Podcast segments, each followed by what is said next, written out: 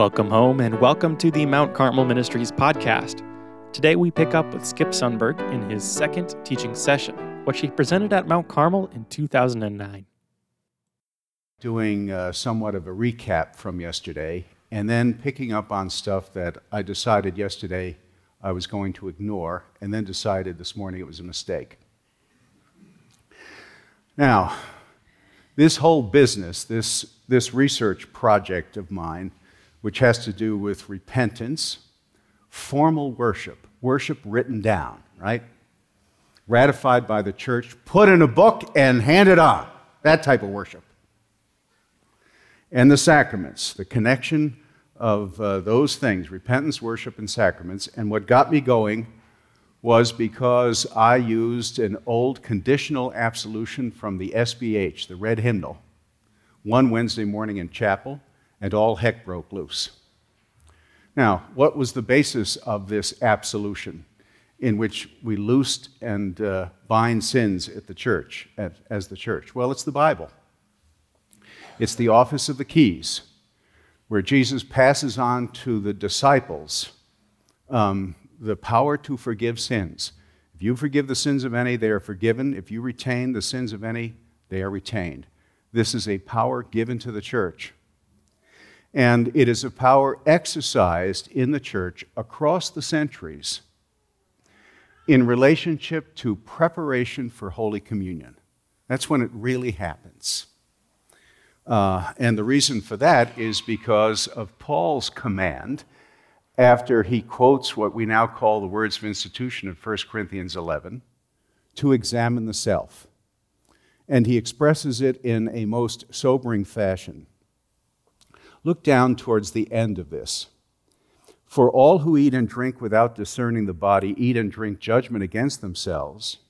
For this reason, many of you are weak and ill, and some have died. What the heck is that about? And imagine in the early church now, when you had few books and no radio and TV, and uh, you're reading the Bible, poring over it line by line and trying to understand, to discern what St. Paul means, and you run into this. Well, um, as I said, it caused a ruckus, and uh, I was accused of doing something that was unlutheran. And I would have forgotten it, except that uh, when the Reclaim Hymnal's introductory tr- uh, edition was put together, it also contained a conditional absolution in its service according to good Lutheran practice. And again, all heck broke loose with the same type of arguments being made.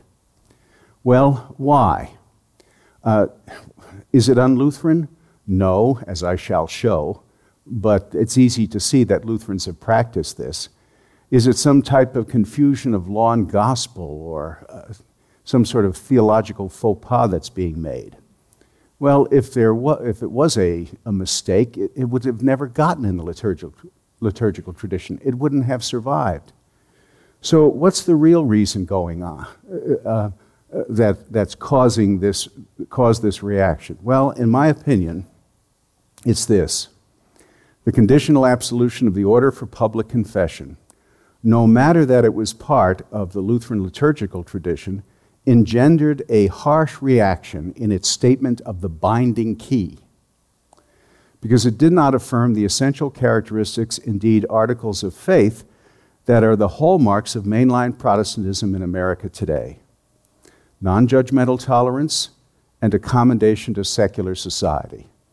And by accommodation, I mean a form of progressivism in which an elite in the church believe that the faith and its sacred texts must conform to inevitable cultural imperatives of the age. And so you can't have these things. Now, uh, I'm not going to uh, uh, change the direction of the ELCA. Uh, that's not going to happen. Uh, and uh, I don't know what I think about all these things anyway. Um, it's one thing to uh, assert traditional piety, it's another thing to live with an entire group that follows it. And sometimes such people can be hard to live with. And uh, I need the grace of God as much as anybody here and have uh, benefited from the tolerance of the church myself.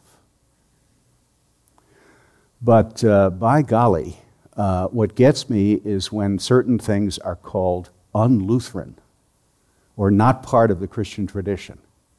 When what's going on is people are cherry picking things. And uh, as an historian, I simply won't allow that. Because before us came generations of people of flesh and blood who carried the faith forward, often at great sacrifice, and adhered to the fundamentals of the faith grounded in Scripture. And they must be respected. If you're going to change the way we do things in the church, then by golly, just do it. Stand up there and say that on this particular issue, the Bible is wrong. And take your licks. Or this tradition has to be stopped. Do, do it honestly. All right, stop yelling. So, well, well how do we get uh, at the, the identity of an institution across time when we all know that things change and change a lot? Well, here's where I picked up on this fancy word morphology. Lutheran identity cannot be located in a single theologian, even Luther himself, or a particular school such as the Orthodox or the Pietist or a single dogmatic principle, such as law and gospel. The identity of the Lutheran tradition is an intricate affair that involves not only the investigation of Luther, the confessions, the important figures of academic theology, but also the record of communal texts, liturgical formulations, church ordinances, governmental regulations, politics, and culture that are a window on the social identity and piety of the Lutheran Church at any given time and place. You got to look at a whole bunch of things to see what we thought or we think.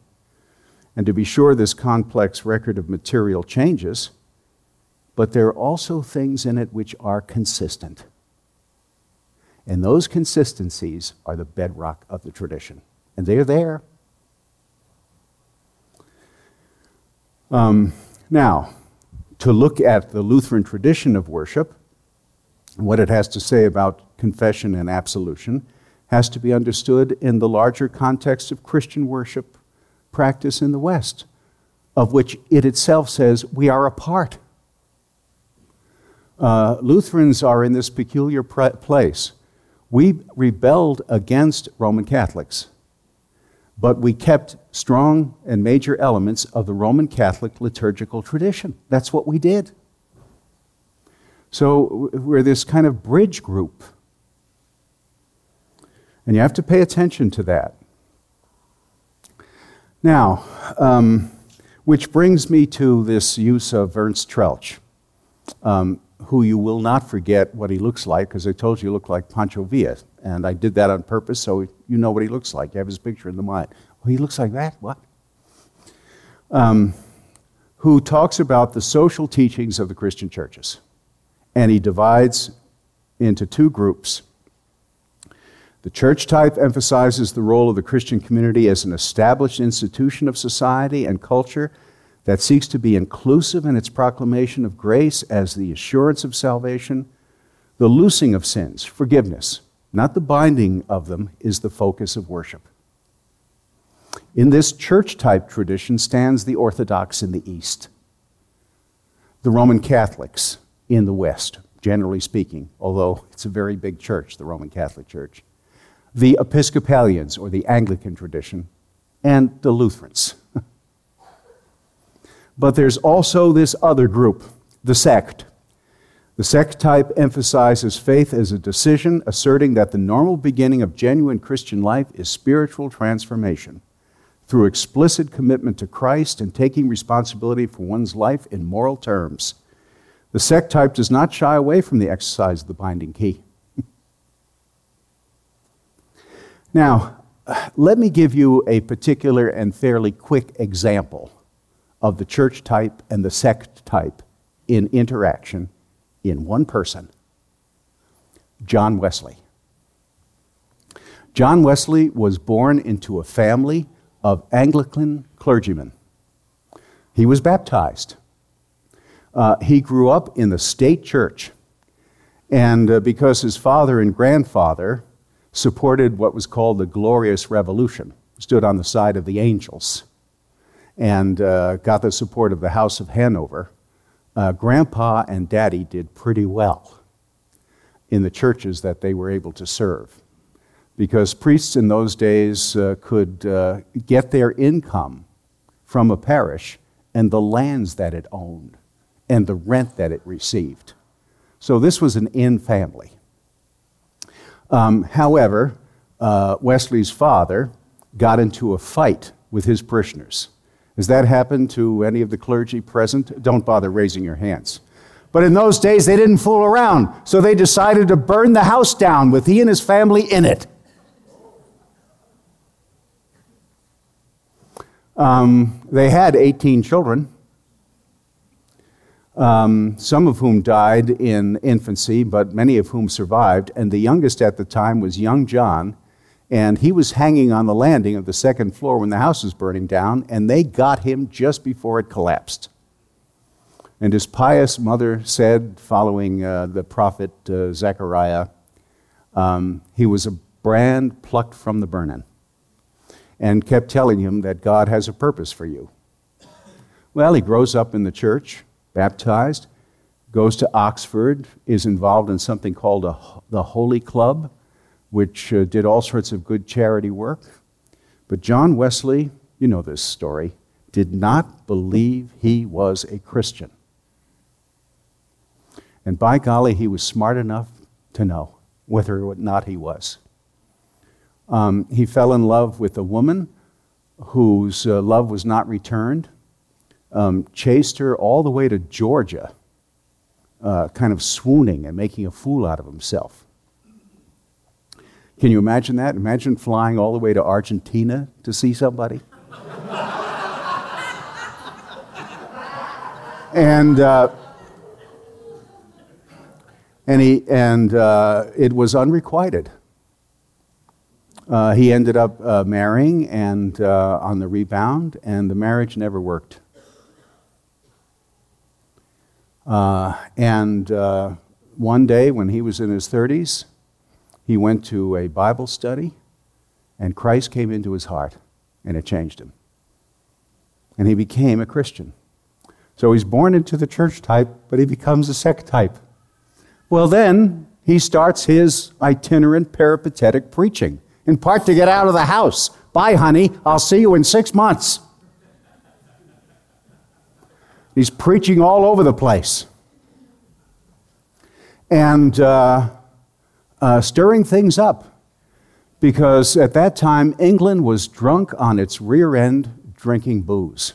Gin was the popular drink, and the whole society was going to hell in a handbasket. And so part of his revolutionary message, making a decision for faith, was this Christ loves you, stop drinking. But he said other things.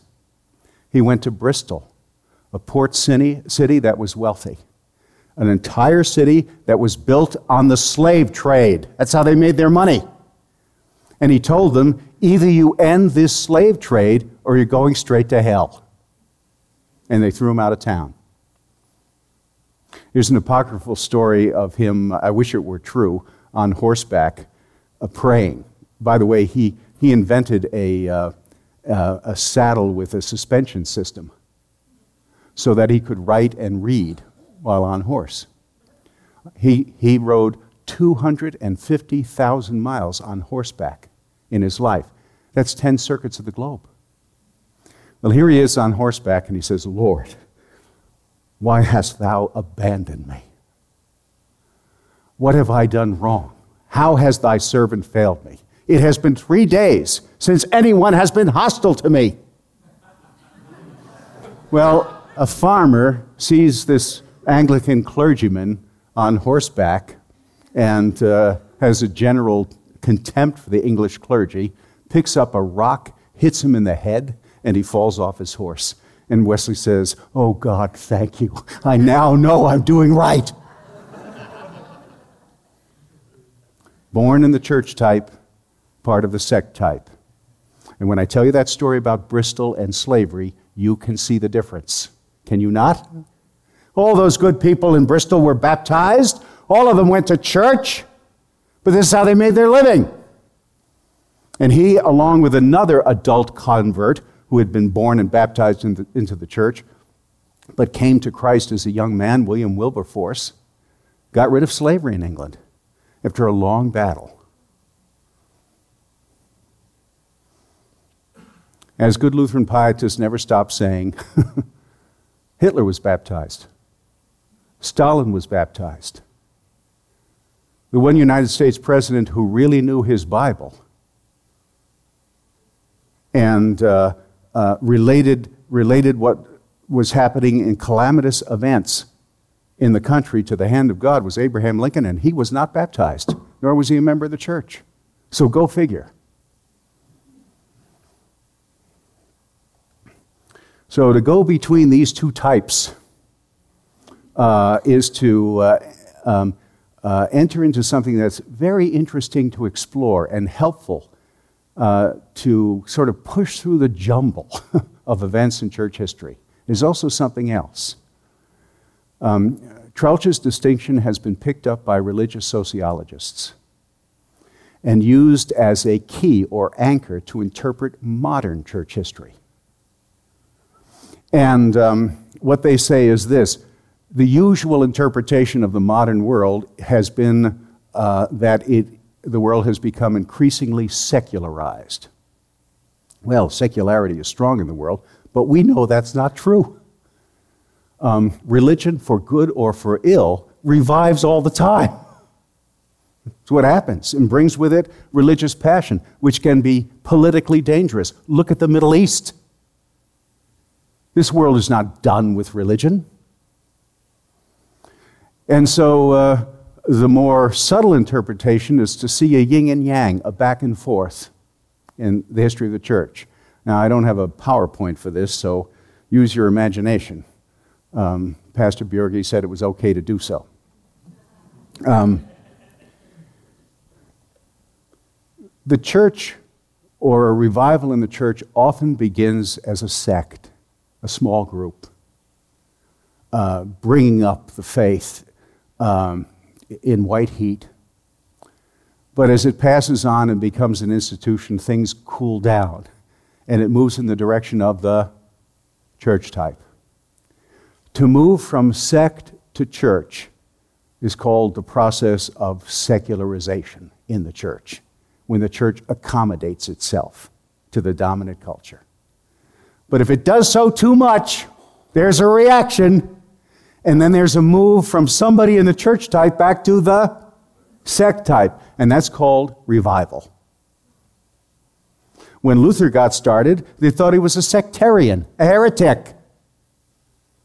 And uh, off he went.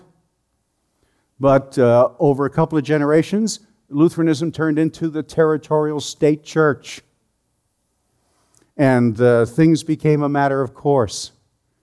But then figures would arise. Let's pick somebody close to home Hans Nielsen Hauge, um, uh, Norwegian uh, farmer, has a uh, vision in a field in April of 1795, if memory serves, and decides that what this church needs is Bible study. Imagine that. But the state church at that time, where the clergy are in control, the church type, don't want lay people having this type of authority. He ends up being thrown into jail for 12 years. How would you like to be in a Norwegian jail around 1810? What was that like? But he had followers. And these followers would try to get people on their way out of church to join in Bible study. And my old colleague, uh, Todd Nichol, whose particular field of expertise was Scandinavian Lutheranism, read me from a uh, Norwegian history book a horrendous story in one small town of one of these pietist lay Bible study leaders um, eh, making the uh, pastor so mad that he gets the local constable to tie him to the back of a wagon and drag him up and down the main thoroughfare in the town until he's dead. Remember a few years ago in Texas when they tied that uh, black man behind? I mean, what? the things that happen the church type and uh, the sect type. Now, in relation to these things, but especially the conjunction between the office of the keys, Paul's injunction or imperative to examine the self, uh, and the Lord's invitation to come to the table that he sets on the night in which he was betrayed to receive these holy things.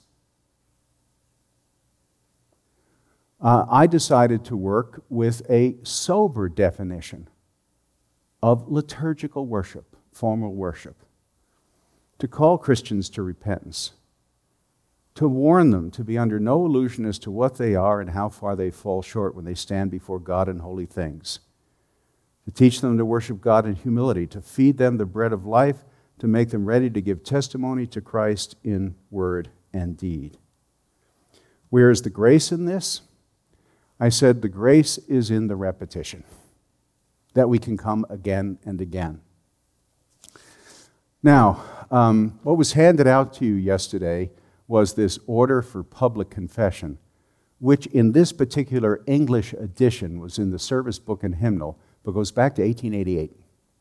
And before that, uh, back to orders of public confession in the 18th century. Uh, before the week is out, I can tell you that story. I don't know if you have it in hand. I forgot to ask you to bring it back.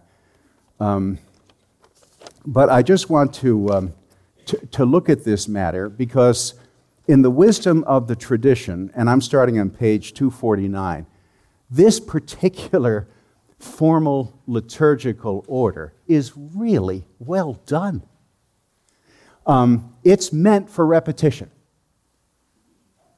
Now, I remember in high school, uh, to fulfill my arts requirement, I took music appreciation with Mr. Peter Brooks, who had been a trumpeter in Toscanini's NBC Symphony. This guy was good. And uh, uh, in those days, uh, 1890, 1880, whenever it was, I'm just kidding. Laugh, please. Um, music appreciation was classical music. And for most of the kids in this high school class, public high school, we didn't. You know, I happened to love classical music, but I was a weirdo. And uh, so, what he did to start the class off was the first five days of class, every day, he played the number one song on the hit parade. Now, I can't remember what it was Teen Angel at the time, or I Want to Be Bobby's Girl. Uh, rock was pretty basic in those days. But every day at the beginning of the play, you know, Teen Angel, he'd play it every day. And then he would play uh, a movement from a Suite for Winds by Stravinsky.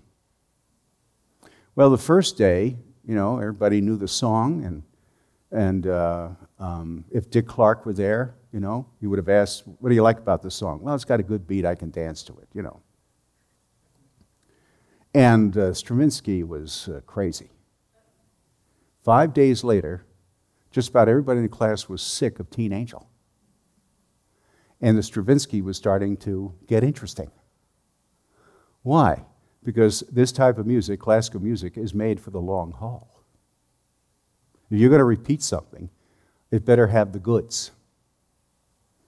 And uh, when you write liturgy, it's a corporate exercise, although it begins with individuals. It, it's grounded in the wisdom of the tradition, and things have to count because you've got to do this again and again. You've got to use this thing again and again. Now, this was in the service book and hymnal, the red hymnal. When it came into use, I was 11 years old. When it went out of use, I was 31 when we began with that hymnal as an 11 year old, 11 year old boy, right, about the lowest form of animal life on the planet, I didn't care anything about this stuff. But in the way of children, the words go in deep. Your mind is a sieve, it can remember anything. And it's the cadence, the rhythm, the particular words You know how it is with a kid. You just see them in their particularity, and they go where? Way down deep. And when you're older, it doesn't, it doesn't work that way. It never works like that way again. So the words meant nothing to me, while at the same time they went what? Way down deep. So when you get older and you have a few scabs and other wounds, they start to count. So it begins, this public order for confession uh, in preparation for communion. Make haste, O God, to deliver me. Make haste to help me, O Lord. I said, I will confess my transgressions unto the Lord, and thou forgavest the iniquity of my sins. Glory be to the Father, the Son, and the Holy Ghost. And then it turns to Psalm 51, the great penitential psalm, the Psalm of David, which it says in the uh, subscription to the psalm uh, um, that David wrote it after he had been with Bathsheba. Uh, the Bible s- tells us that David saw Bathsheba sunning herself, right? Susan Hayward played her in the movie. And the scripture simply says, It happened. And you know what happened. And we know what this is. There is a war between spirit and flesh. We don't like to talk about it in today's world because there's a cultural imperative that tells us that those things are passe and that we need to embrace this, that, and the other thing and um, fulfill our desires. But the war is still there. And the danger of what the Bible calls the flesh is a danger that David experienced, and that is disordered passion. To get Bathsheba, he had her husband killed, and he didn't even blink. Look at the poor governor of South Carolina. And there, but for the grace of God, can go anybody in this room. Your wife, four kids, governor, and he just takes off. What did he think? Well, he wasn't thinking. Disordered passion, however it's displayed. But that psalm is connected with um, seeking the forgiveness of God and confessing things way down deep, things that are our desire and our passion and usually lead us astray. Luther said of his psalm, Who is the God that even David can go to him after what he did? Have mercy upon me, O God, according to thy loving kindness, according unto the multitude of thy tender mercies, blot out my transgressions. Wash me thoroughly from mine iniquity and cleanse me from my sin, for I acknowledge my transgressions. In sin did my mother conceive me. Behold, thou desirest truth in the inward parts, and in the hidden part thou shalt make me to know wisdom. Purge me with hyssop, and I shall be clean. Wash me, and I shall be whiter than snow.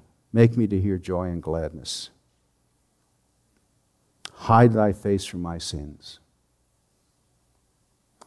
Now, you're, you're a kid.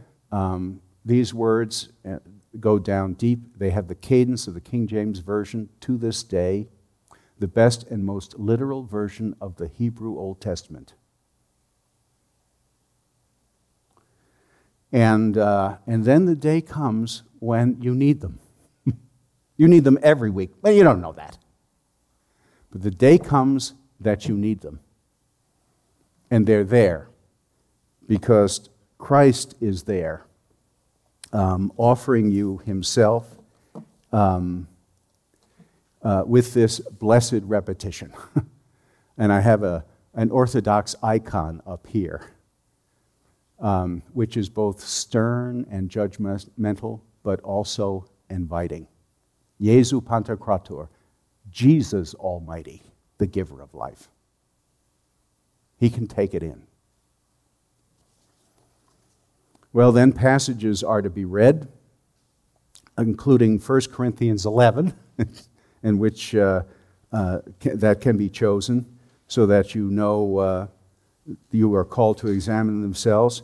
And then comes something that was added in the Reformation. It's called the exhortation to communicants. And uh, Luther replaced part of the Roman Mass with this exhortation in the vernacular, telling you exactly um, what the Lord's Supper means. Dearly beloved, the Holy Supper of our Lord Jesus Christ hath been instituted for the special comfort and strengthening of those who humbly confess their sins. Um, then there's prayer, and then there's interrogation. I ask you in the presence of God who searcheth the heart, do you confess that you are by nature a most unworthy sinner, and that you have grievously offended against him in thought, word, and deed, and have merited only his wrath and condemnation? I do so confess. Serious business. And then we come to the absolution with the binding and the loosing key, and then prayers at the end, including the Lord's Prayer. This is, this is a liturgy of great seriousness and soberness. It comes out of the wisdom of the tradition. And as I say, when you need it, it is there.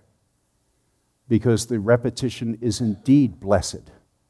First, to get it into your bones, uh, uh, but then, when that occasion arises, you're able to say, um, he who says he has no sin deceives himself.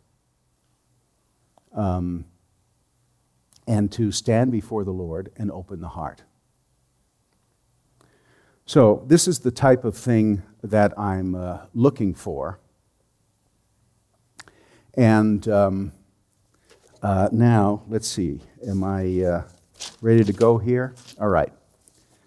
Um, back, back to the text.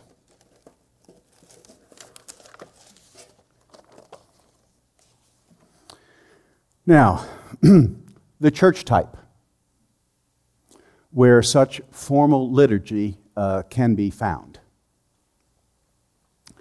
Remember, as Troeltsch defines it, it emphasizes the role of the Christian community as an established institution of society and culture. It seeks to be all inclusive in its proclamation. In the territorial church, a Protestant pastor in Europe, paid by government fa- uh, funds, had an entire area um, uh, uh, for which he was responsible. Um, uh, I remember an old teacher of uh, mine, Ed Dowie, once told the story. Uh, this was after the war now. He'd grown up in Ohio with uh, in a Presbyterian family, and he met a Lutheran bishop, Bishop of Hanover.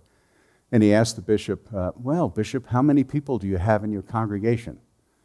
To which the bishop replied without blinking, 50,000.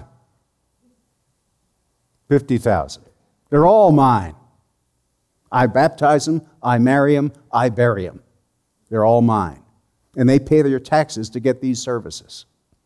So it's really all inclusive. And in um, such a church, the loosing of sins, not the binding of them, is really the focus of worship. Yeah.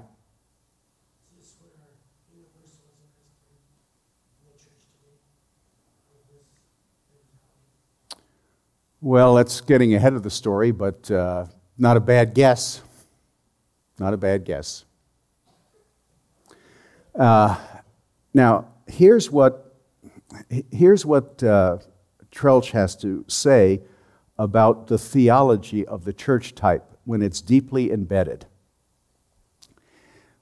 When, faith, when, when uh, the church is understood as this firm institution in society, covering all, think of Roman Catholicism in Ireland or Italy in its glory days, or Lutheranism in Saxony in its glory days. Salvation is understood as something finished, certain, sure, a pure gift of God, independent of the ego, of all one's struggles and subjective efforts. All it has to do is be appropriated by faith.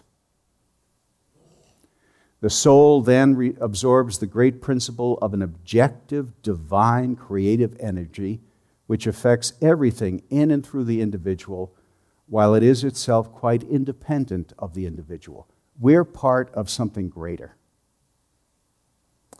And uh, I may only half pay attention, but it belongs to me. And uh, the church encourages this. Um, but the danger is that familiarity and taking things for granted can breed what? Contempt. Um, and this is a potential danger to faith. It can tempt the Christian to take Christ for granted, to treat salvation as a matter of ritual formula done by rote. And this is the central problem facing what church, what Troeltsch calls the church type. The church type is that political form the church takes when grounded in the doctrine of grace as assurance. It conceives itself as a divinely sanctioned institution in society endowed with grace and salvation as the result of the work of redemption. A church conceived in this way tends to understand itself as part of the establishment. It accommodates itself to the dominant cultural elite. Uh, membership in the church is usually defined as, a, as sacramental incorporation through infant baptism. To identify a Christian by baptism avoids the thorny issue of what makes for a true Christian. It downplays conversion and individual commitment. Persons are assumed to be Christians as a matter of course, once baptized, always saved, as the saying goes. Church membership is treated like citizenship in the state. Both are understood as a matter of birthright, and the church type is able to receive the masses, to adjust itself to the world because it can ignore the question of subjective holiness. Pastor Bierke said last night, I want to talk about a personal relationship to Jesus Christ. And I know in the Lutheran Church that we get nervous about talking that way. But the thing hinges on it.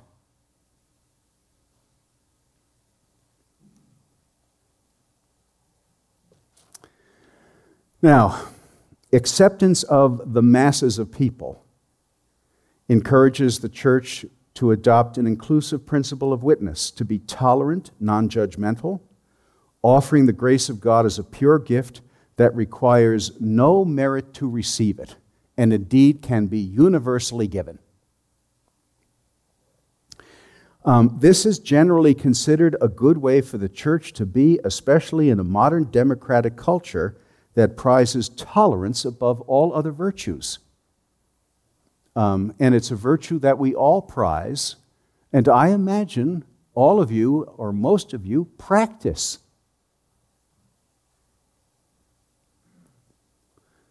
But it's not without serious problems.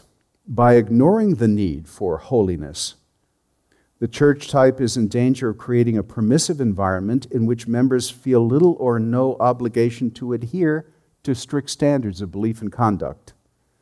A church with lax membership is a church without core beliefs. The imperatives of Scripture are avoided or ignored. And the fundamental biblical claim about Christ there is salvation in no one else, for there is no other name under heaven given among mortals by which we must be saved, is disputed or even denied. There was a study done of a major mainline Protestant denomination in America, not Lutheran, but I'm not going to say which one, in the middle 90s.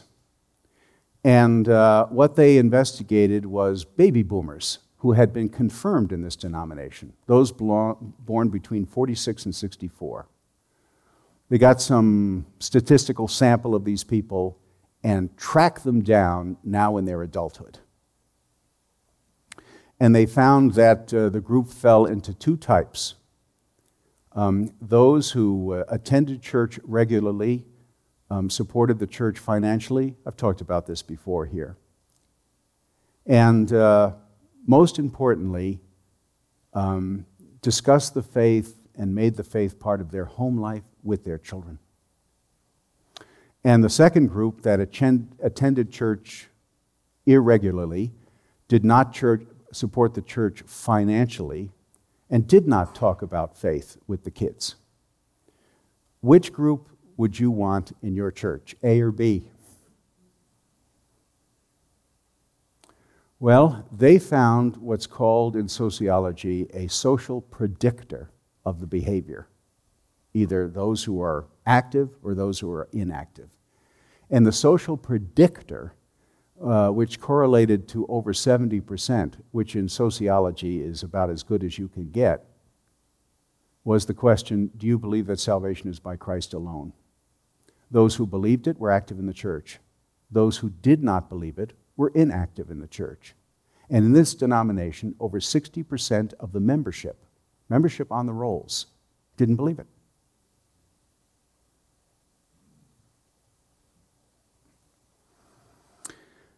Now, if this is denied, then mission, evangelism, and the nurturing of faith are enervated. Why are you going to take off for Africa and become a missionary if you don't believe it? The liturgy, central to the life of the church, uh, appears a flaccid exercise, a false language that talks the talk but doesn't walk the walk. Um, instead of increasing faith or ratifying faith, the church type ends up with no treasures at all. And uh, then it ends up breeding nothing but contempt. Now, I just gave you an example of that in Wesley. Wesley goes down to Bristol, sees all these good Anglicans, and says to them, You built the whole thing on the slave trade. Stop it. Did they stop it? No, it was their whole life. And to choose between the two, they wouldn't do it. So they threw him out of town. And it took years, decades, before England came around and it came around in good part by religious revival. William Wilberforce in Parliament bringing up the bill 20 years in a row until enough seeds were planted that they finally acted on their faith and denied their self interest. It's 1806. In the following year, uh, America outlawed the slave trade. Not slavery, but the slave trade. 1807. So, Wesley's a famous example of the sect type rising up and raising these questions. Um, well, um, one of the most famous examples that we have in Lutheranism is Soren Kierkegaard, who was as crazy as a loon. He was also a genius. And I am told by those who know Scandinavian tongues that he pushed the Danish language in a direction that otherwise no one thought it could go. He was a poet of the language and recognized fairly quickly as such, although people didn't know what to do with his ideas. And he raises hell in Denmark, uh, beginning in the 1830s or so. Now, what's unique about him? see, I'm in prison here. Get out for a second. What's unique about him? Well, a couple of things. If you ask uh, who are the most important intellectual figures in Western culture, and you got a list of, uh, I don't know, 100 people, there'll be three Lutherans on it. Martin Luther, you'll be at the top of the list, because for Western civilization, he's a big deal. Johann Sebastian Bach. Any doubt about that? It's either he or Mozart who's the top of the food chain. And the third one to get on the list is this crazy man.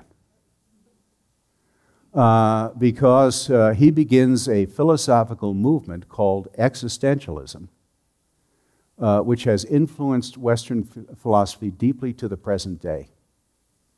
Well, what's it all about? Here's his unique place. Uh, the wars of religion were long over.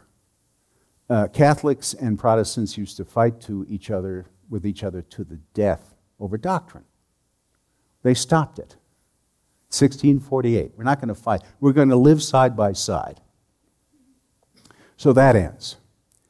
Um, then there are all sorts of revolutionary movements, uh, culminating in this uh, individual by the name of Napoleon Bonaparte. Ever hear of him? And Europe is, uh, is in upheaval with the French Revolution and its aftermath. But in 1815, Napoleon is put away, and Europe settles down to increasing its wealth. And wealth expands in Europe through trade and invention at the rate of 2% a year for each year, actually beginning in the early 1700s. You get to about 1830, uh, they don't have indoor plumbing. You don't want to go to a dentist in 1830 or a doctor. But by golly, if you were transported back to Copenhagen, you would recognize these people. These are middle class people. They have education and leisure time and a basic prosperity that they're truly beginning to take for granted. They're living like most of us. This basic level of comfort, of comfort. A level for a middle class Dane that was much better than any medieval king ever lived. um, but with prosperity and security in life, uh, in this world under the devil's care, new problems arise, like meaninglessness. What's it all about? What am I chasing this pot of gold for? Well, I got my profession, I got my house, I got the family. Now what do I do? Boredom. Um, a basic level of discontent. And Kierkegaard knew that and understood it and explores it philosophically in a philosophical anthropology that really is grounded in the understanding of modernity, the modern individual. That's what he did. But he was also really nasty.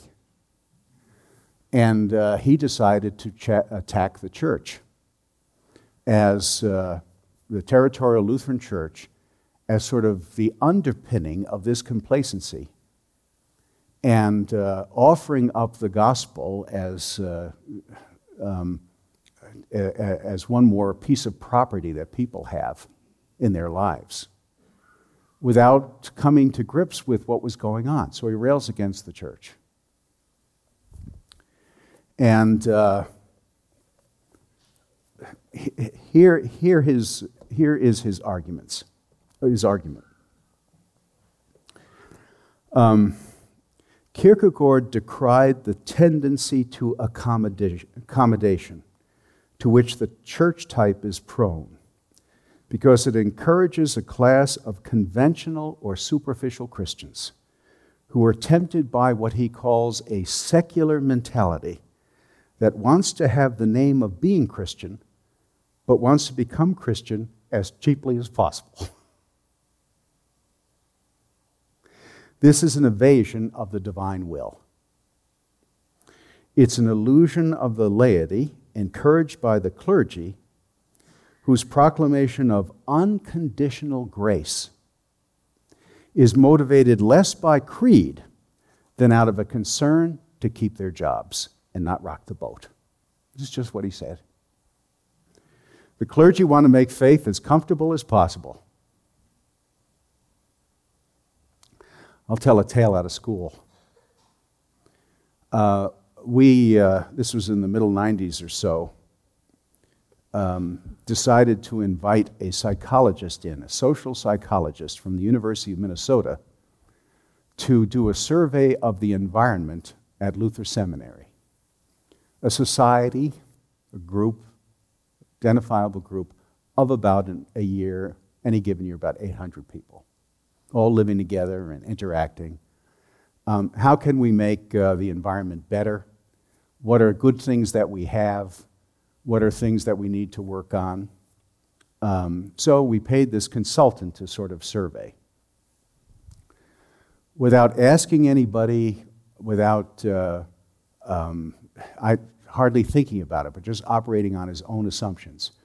Do you know what his measure was for chapel, which we have every day of the week at 10 o'clock, as to whether chapel was working or not, as to whether or not people were comfortable? And if they, they were comfortable, then chapel was success. If they were uncomfortable, then we had to do something about chapel to make it better. Didn't even ask anybody, just sort of automatic. Uh, well, as the armband says, what would Jesus do? He'd come in and raise a ruckus, would he not?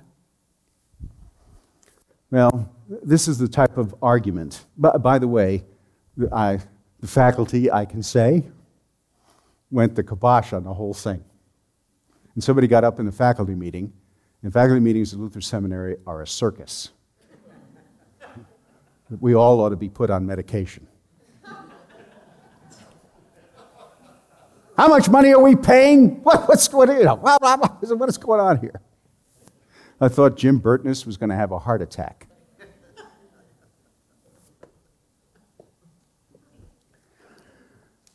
Now, um, the church type assumes that everybody's a Christian already, uh, membership guaranteed by the prestige of an historic institution enduring across time that possesses orthodox creeds and confessions, a divinely mandated liturgy, and above all, the sacrament of infant baptism, conceived, look at the quotation um, here, conceived as something magical to hold on to that replaces the, the responsibility of personal faith. Um, now, Kierkegaard satirizes this as a Danish idea. His specific object of derision is the Lutheran high churchman Nikolai Grundtvig. But what he's after generally is the conventionality of nominal faith that characterizes the European territorial church. The church type has its defenders, usually church bureaucrats and academics, representing a high church party that claims the prestige of tradition. Um, Kierkegaard has little patience with this argument. He calls it sheer aestheticism. This is a Christianity from which terror has been removed. We read in Proverbs, right? The fear of the Lord is what? The beginning of wisdom. And you can see that fear in this public order of confession. This what, this what makes it sober and makes it lasting. Uh, no doubt it offers an appealing cultural vision of religion as a blend of sacramental theology, piety, and patriotism, but its driving force is to reduce Christianity to the lowest common denominator of the immature. So he writes this The interest of Christianity, what it wants is true Christians. The egoism of the priesthood, both for pecuniary advantage and for the sake of power, stands in relation to many Christians. And that's very easily done. It's nothing at all. Let's get a hold of the children. Then each child's given a drop of water on the head then he's a Christian. If a portion of them don't even get their drop, it comes the same thing if only they imagine they had got it and uh, imagine consequently that they are Christians. So, in a very short time, we have more Christians than there are herring in the herring season.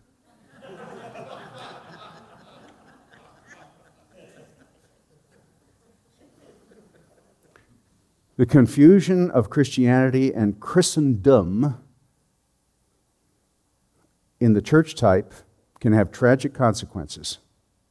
The prime example is the German territorial church in the 1930s, which refused to face up to the threat posed by the Nazi ascendancy.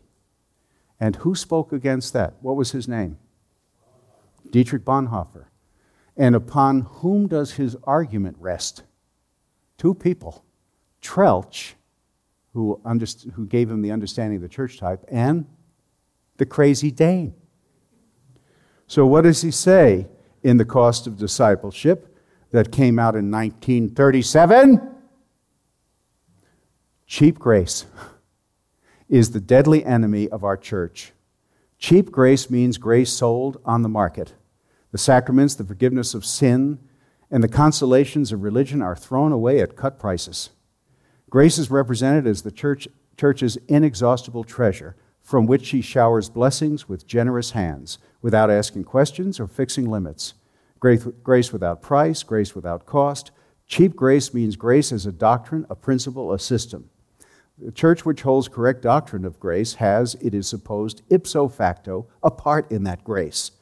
In such a church, the world finds a cheap covering for its sins. No contrition is required, still less any real desire to be delivered from sin. Uh, the cost of discipleship in German, it's Nachfolge, comes out in 1937. I read it when I was in college, and uh, you know, when you're a person that age, you're, you're willing to give your passion to something. And uh, I mean, that, that book was was to me simply white hot.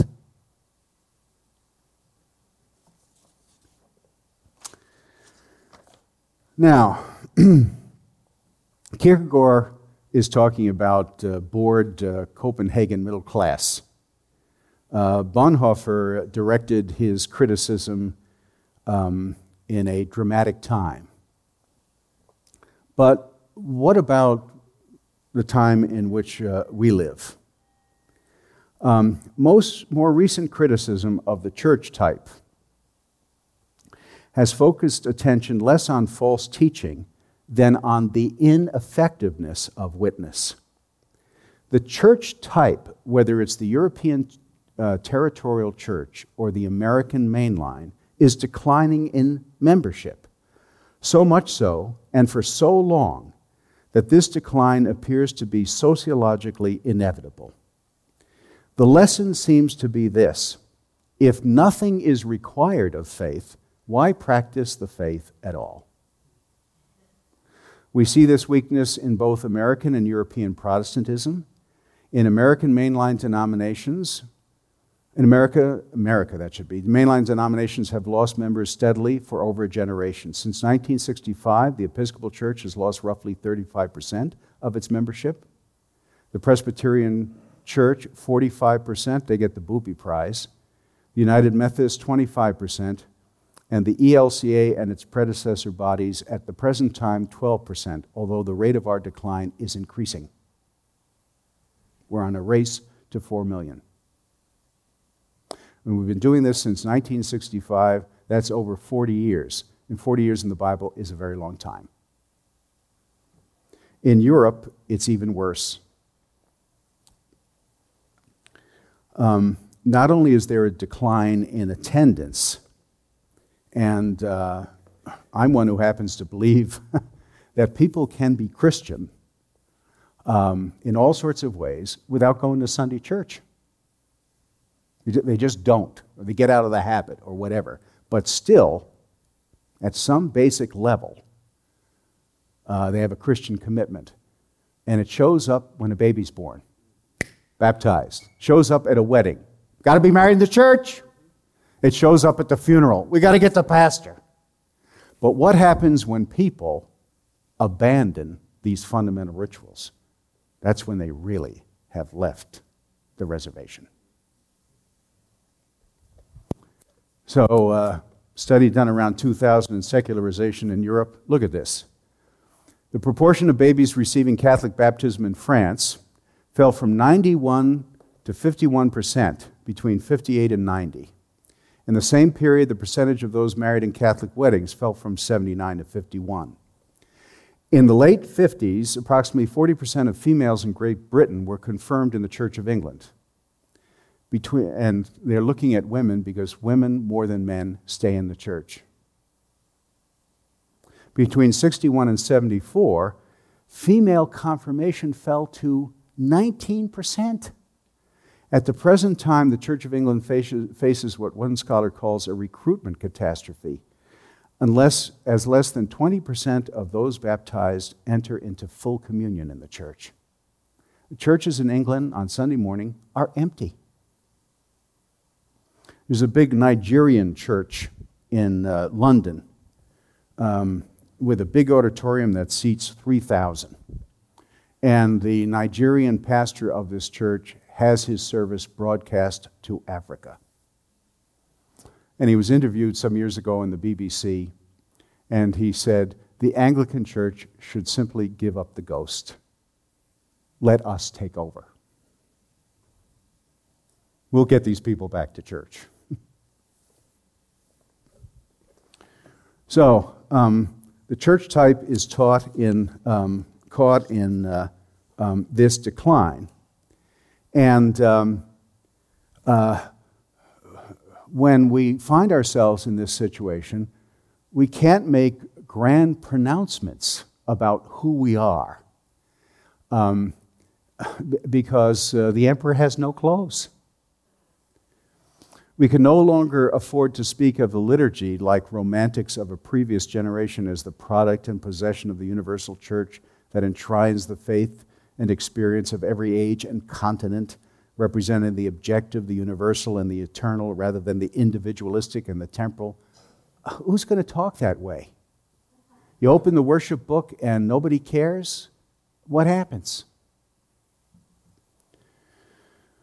Um, J. Edward Carothers, I'm running out of time here, uh, Methodist pastor of long standing, um, talks about paralysis in the mainline church. He's Methodist. And he says a sure sign of paralysis for a, domina- a denomination is when leadership begins to make more and more of ritual, tradition, finery of symbols, and special attractions. It seems that there may be some relationship between the increased splendor of vestments in the chancel and declining power. It would be extreme to say that when heavy pectoral crosses adorn the vestments of the clergy, there is functional decline and passionate dedication to justice, mercy, and good faith. But the ancient prophets took a dim view of too much emphasis on finery. I'm an old guy, so I'm going to complain. When I was growing up in the church, the pastor, uh, and when I was a pastor, we came out for the service from the sacristy and sat down uh, to uh, get ready for the service, listen to the organ, and, um, and then open with a, a rite of confession. Uh, well, now in the church, we have processions. Uh, the choir comes in. Okay, that's an old practice. But the clergy march in. Do you know where that comes from? Ancient Rome. Procession of clergy in the Catholic Church, especially in Byzantine, was an imitation of the emperor and the powers of the emperor. Now, I'm not trying to cast aspersions on the clergy who process, although I guess I am. Sorry, guys. But, you know, what are we doing with all of this pomp and circumstance?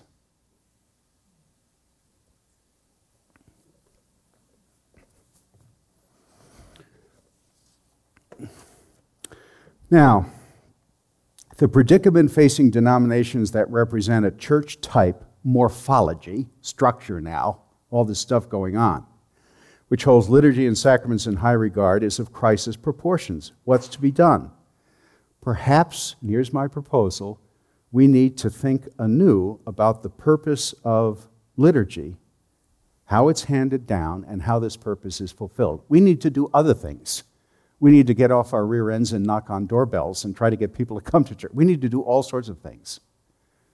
But one of the things we need to do is um, concentrate on what we do in worship. And here, this old understanding of the purpose of worship, um, uh, I believe, should be included. Um, it has uh, something about it that is deeply and I think rather sexy in its counterculturalism. um, making people pay attention once again to what they do. And um, in uh, doing this, um, we are paying attention to a deep theme in the sectarian tradition. This is what Kierkegaard did, and this is how he did it. Now, I've got six minutes. I'm going to end with this, okay? Um, Kierkegaard said that to get the church going again, we have to realize that true Christianity is not to be found in an institution or a ritual, but in making of a, and now I'm going to say it, a personal decision of faith in Jesus Christ. To speak of personal decision is to employ a common term of Christian evangelicals. It calls to mind revival preachers on the sawdust trail, exhorting people to come forward to the altar and pledge their life to Jesus. But Kierkegaard places the idea of personal decision in a universal intellectual perspective of unusual weight by calling it the Socratic secret of Christian faith. Socrates is honored as a hero of Western thought because he taught the critical principle the unexamined life is not worth living. With great courage and integrity, he chose death at the hands of the state rather than give up this principle. All people who desire to be truly human are called to the same principle and if necessary, the same sacrifice. Above all, obedience to this principle is the duty of Christians. This is because Christ died at the hands of the state for the same principle as Socrates.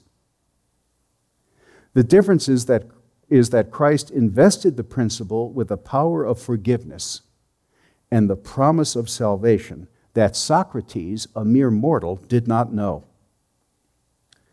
The ministry and passion of Christ reveals that the critical principle of the examined life is nothing less than the command of God, a duty incumbent upon all those made in the divine image. Now, in drawing a, uh, I'm going to just go off the reservation here. in drawing a parallel between Socrates and Jesus, Kierkegaard quite knowingly is drawing upon an ancient theologian by the name of Justin Martyr. And Justin Martyr said that the seed of the Logos, the seed of the Word, Jesus, is to be found in anyone who stands up for reason and good. Where such a person is, there Christ is. And he named them, including Socrates. And he said, all such people should stand together and uh, that fundamentally this is the desire of God. We have been taught that in the beginning, God in his goodness formed all things that are for the sake of men out of unformed matter, and if they show themselves by their actions worthy of his plan, we have learned that they will be counted worthy of dwelling with him, reigning together and made free from corruption and suffering. For as he made us in the beginning when we were not, so we hold that those who choose what is pleasing to him, will, because of that choice, be counted worthy of incorruption and of fellowship with Him. We did not bring ourselves into being, but as to following after the things that are dear to God, choosing them by the rational powers which He has given us, this is a matter of conviction and leads to faith. If you choose the good, we stand with you. Now, Justin Martyr preached this message in Rome in the second century. Um, Tacitus, the great Roman historian, describes Rome of that time this way Rome is the city where all things hideous and shameful from every part of the world meet and become popular. Right? Los Angeles. And, uh, um, and Justin says, no, there is this other way. And wherever this way is, we belong to it, and they belong to us. And uh, Kierkegaard makes this basic to his teaching. I got one. Can I take a couple of minutes, Johan? All right, five minutes and I'm done. Um, what he says, oh yeah, what he says, what he says is this, and this is this is easy to understand. Um, it makes all sorts of sense. And he says it's basic to what the church has to do in the personal decision of faith. Each person, he says, goes through three stages in life the selfish stage, the ethical stage, and the absolute stage. Um, the selfish stage is that stage in which we simply seek our own pleasure. Um, we have desires and we want to fulfill them immediately. Um, the trouble with this stage is that way down deep, it is not satisfying. We're not made for this. And so uh, we end up trying to run away from boredom, partying all night long, seeking something that we can't find, and then we just blow up. Think poor Paris Hilton. Right? Sort of caught in the selfish stage. Beautiful, having all the money in the world to do what? There's a second stage in life, and that's the ethical stage. And that's when we commit ourselves to something enduring.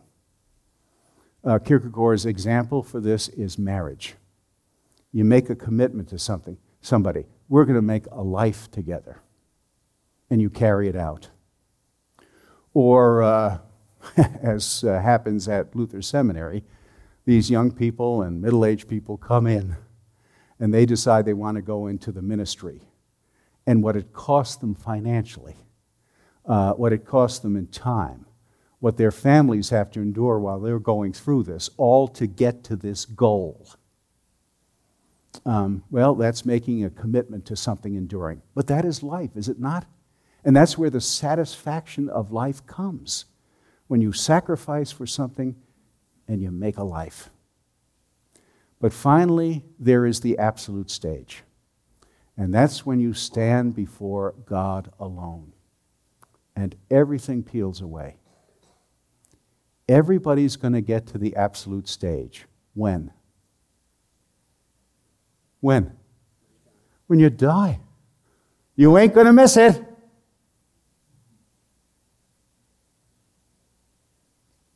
Um, but Christ calls us to it in the midst of this life.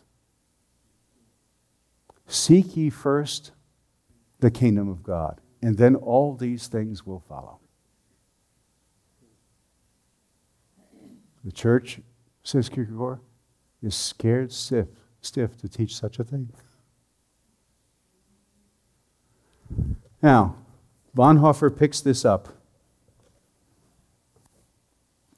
Um, here's how Kierkegaard puts it Remember that the higher the religious is taken, the more rigorous it becomes, but it does not necessarily follow that you're able to bear it. Um, here's what Bonhoeffer says 1937, Germany. You know what happened to his life.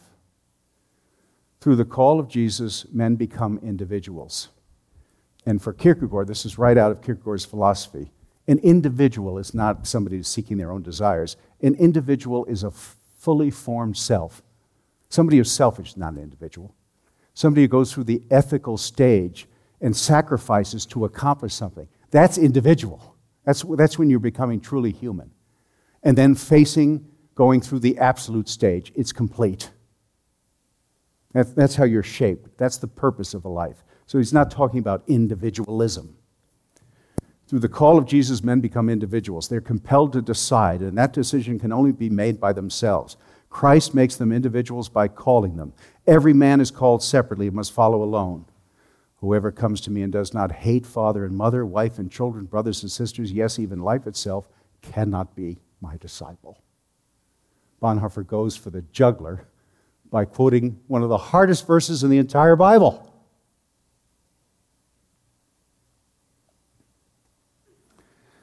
Um, well, this is the stuff of faith, and it's deeply embedded in the sect type.